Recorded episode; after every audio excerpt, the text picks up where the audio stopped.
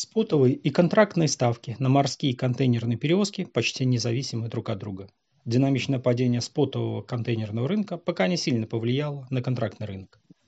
Значение индекса долгосрочных ставок XCI снизилось за сентябрь всего на 1,1%, в то время как спотовый индекс Дрюрей за месяц рухнул на треть. Как отмечает Ксенита, первое с начала года снижение контрактных ставок указывает на то, что грузоотправителям все же удается заключать новые контракты по более низким ставкам или добиваться пересмотра условий по заключенным ранее контрактам. Ксенита прогнозирует, что индекс продолжит снижение, и темпы его, вероятно, ускорятся, поскольку разрыв между контрактным и спотовым рынком достиг рекордных уровней.